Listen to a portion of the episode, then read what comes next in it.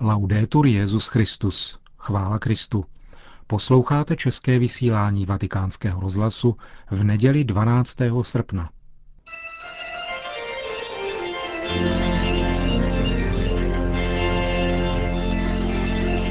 Církev a svět. Náš nedělní komentář. Připravil Jan Lipšanský.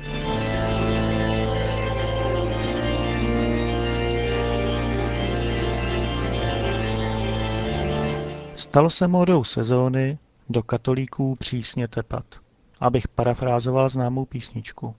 Přitom se kašle na to, že by měli být podle listiny práv a svobod hájeni jako každá menšina a že většina předsudků proti nim je zcela mimo mísu. Už delší dobu nad tím marně přemýšlím. Když si přečtu různé blogy, články, a to i v seriózních novinách, říkám si, jak mocná ta katolická církev musí být. Což je jedna z prvních věcí, které jí všichni vytýkají, že je mocná. A tak to pardon. Stačí zapnout obyčejný selský rozum, abychom tady hnedle viděli nějakou chybu. Jak mocná. Podařilo se jí snad dovést dokonce mezistátní smlouvu mezi Českou republikou a Vatikánem?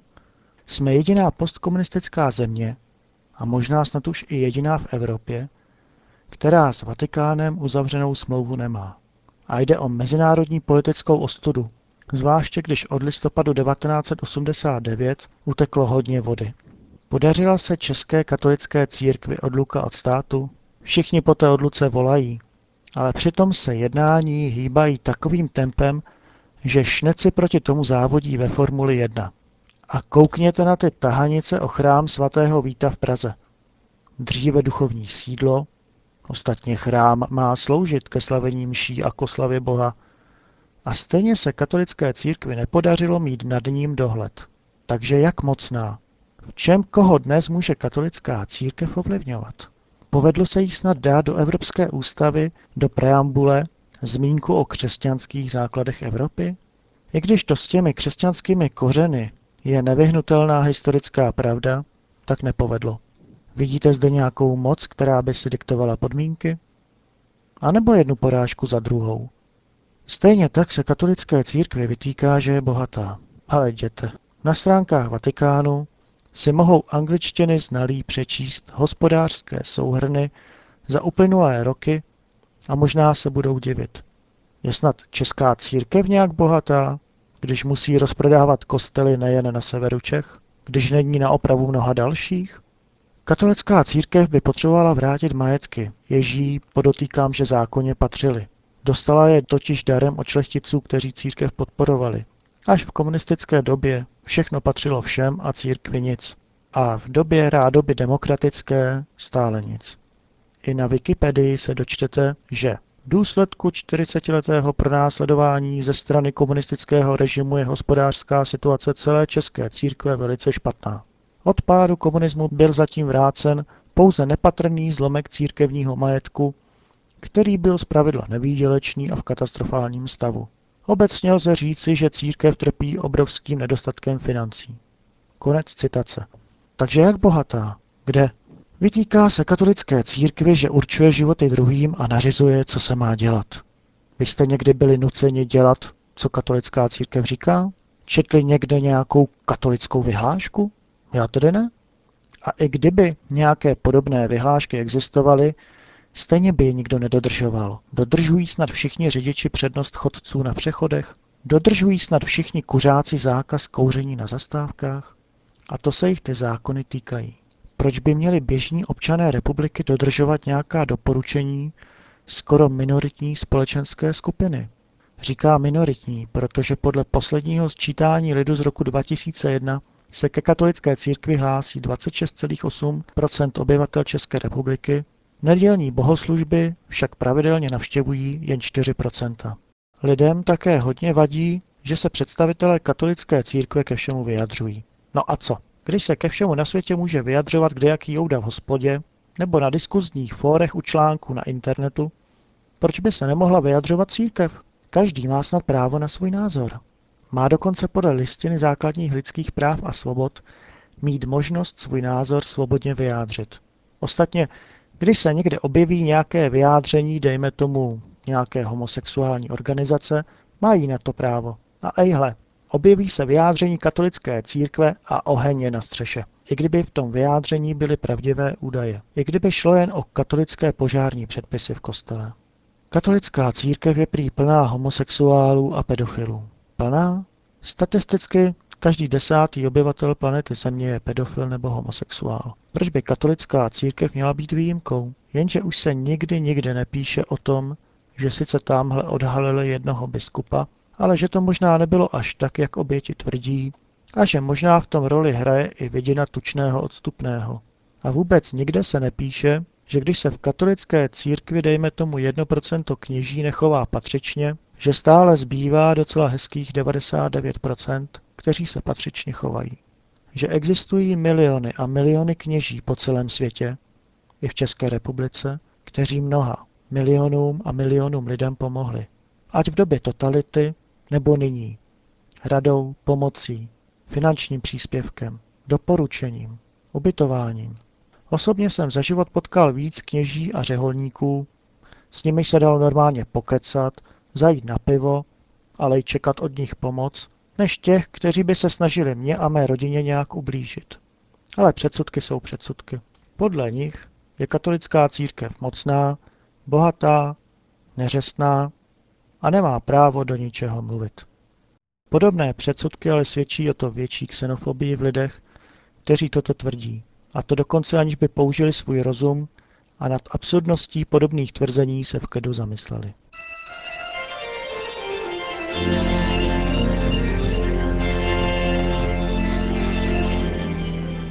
To byl náš nedělní komentář Církev a svět.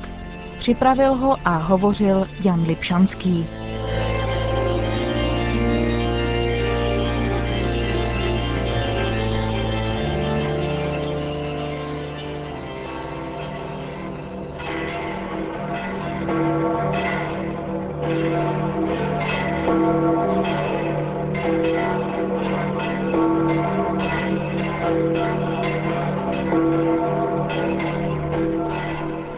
Vnitřní nádvoří papežské rezidence v Castel Gandolfo, jež má kapacitu jen pár stovek lidí, nestačilo ani dnes pojmout všechny zájemce, kteří přišli do tohoto malebného městečka nad sopečným jezerem Albáno na tradiční setkání s papežem Benediktem XVI. Proto také po společné modlitbě Anděl Páně vyšel svatý otec i na balkón na vnější straně papežského domu, aby pozdravil ty, kteří byli zhromážděni na náměstí a sledovali promluvu Benedikta XVI. jen z velkoplošné obrazovky. Svatý otec před modlitbou Anděl Páně řekl, Cari fratelli e sorelle, Drazí bratři a sestry, la liturgia di questa diciannovesima domenica del tempo ordinario ci prepara in qualche modo alla solennità dell'Assunzione di Maria al cielo che celebreremo prossimo 15 agosto. liturgie této 19. neděle v mezidobí nás v určitém smyslu připravuje na slavnost na nebe vzetí Pany Marie, kterou budeme slavit 15. srpna. Je totiž celé orientována k budoucnosti, k nebi, kde nás nejsvětější Pana předešla do radosti ráje. Zejména evangelní úryvek, abych navázal na poselství minulé neděle, vyzývá křesťany k odstupu od materiálních dober, která jsou z velké většiny iluzorní, a aby věrně konali své povinnosti se stálým zaměřením vzhůru. Věřící zůstává bdělým a bedlivým, aby byl připraven přijmout Ježíše, až se vrátí ve slávě.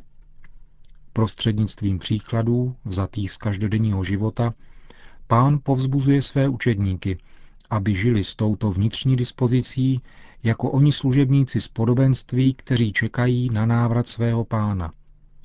Blahoslavení služebníci, říká, které pán při svém příchodu najde, jak bdí.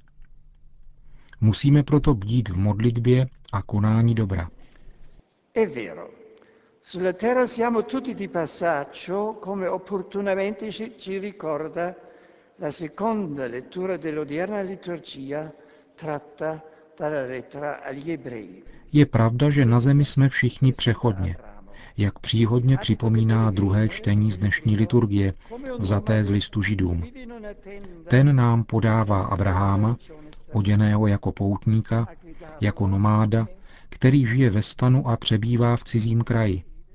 Vede ho víra, protože Abraham uvěřil, zaznamenává svatopisec, uposlechl boží výzvy, aby se vystěhoval do země, kterou měl dostat v dědičné držení. Vystěhoval se, ačkoliv nevěděl, kam jde. Jeho pravým cílem totiž bylo město s pevnými základy, které sám Bůh vystaví a založí. Město, na něž se v listě židů naráží, není z tohoto světa, ale je to ráj. Dobře si toho bylo vědomo prvotní křesťanské společenství, které se na zemi považovalo za cizince a své zárodky sídlící v městech nazývalo farnosti, což znamená právě kolonie cizinců, z řeckého paroikojí. Tímto výrazem vyjádřili první křesťané nejdůležitější charakteristiku církve, kterou je právě zaměření k nebi. Dnešní liturgie slova nás proto zve k zamyšlení o životě budoucího věku, jak opakujeme, když recitací kréda vyznáváme svou víru. Výzva k tomu, abychom prožili svou existenci moudře a prozíravě, abychom pozorně uvažovali o našem údělu, tedy o oněch skutečnostech, které nazýváme poslední. Smrt, poslední soud, věčnost, peklo a ráj. A právě tak žili svou odpovědnost za svět a budovali svět lepší. La Vergine Maria, che dal cielo veglia su di noi, ci aiuti. Pana Maria, která nad námi z nebe bdí, kéž nám pomáhá nezapomínat, že tady na zemi jsme jenom přechodně a naučí nás připravit se na setkání s Ježíšem, který sedí po pravici Boha, Otce Všemohoucího, odkud přijde soudit živé i mrtvé. Po společné modlitbě Anděl Páně pak svatý otec udělil všem své apoštolské požehnání. Sit nomen Domini benedictum. Ex et usque in seculum. Adiutorium nostrum in nomine Domini. Qui feci celum et terra. Benedicat vos omnipotens Deus, Pater et Filius et Spiritus Sanctus.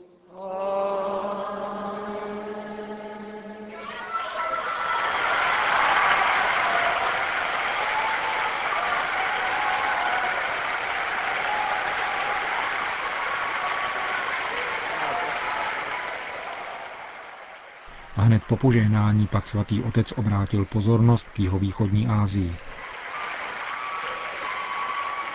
Cari amici, nei giorni scorsi gravi inondazioni hanno devastato vari paesi del sud-est asiatico V minulých dnech mohutné povodně devastovaly několik zemí jihovýchodní Asie a zapříčinili četné ztráty na životech a miliony lidí připravili o přístřeší. Vyjádřením své hluboké účasti na bolesti postižených národů vybízím církevní společenství k modlitbám za oběti a k podpoře o něch iniciativ solidarity, které mají ulevit v utrpení tolika těžce zkoušeným lidem. Kéž těmto našim bratřím a sestrám nechybí pohotová a velkodušná pomoc mezinárodního společenství. e generoso della comunità internazionale.